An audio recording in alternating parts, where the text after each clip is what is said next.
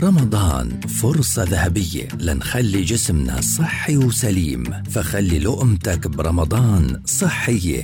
لقمة رمضانية. برنامج بتقدم لنا فيه أخصائية التغذية آية الفار. نصيحة صحية ذهبية في كل بودكاست. لقمة رمضانية يأتيكم خلال شهر رمضان في مثل هذا الموعد عبر أجيال.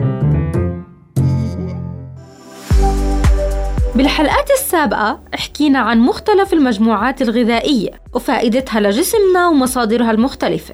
اليوم رح نحكي كيف نقسم صحننا لحتى نتناول وجبات صحية ومتوازنة. فيها كل المجموعات الغذائية اللي جسمنا بيحتاجها بدون الإفراط أو الحرمان أول إشي منخلي نص صحننا من الخضار ونركز يكون ملون بألوان مختلفة.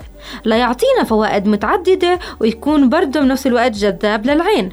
ممكن تكون مطبوخة على شكل يخاني أو مسلوقة أو مشوية أو طازجة مقطعة أو عالم كبير من السلطات. ربع الصحن من النشويات الجيدة والحبوب الكاملة لتعطينا شبع وطاقة لفترة أطول. والربع الأخير من البروتين قليل الدهون مثل البقوليات والدواجن والأسماك.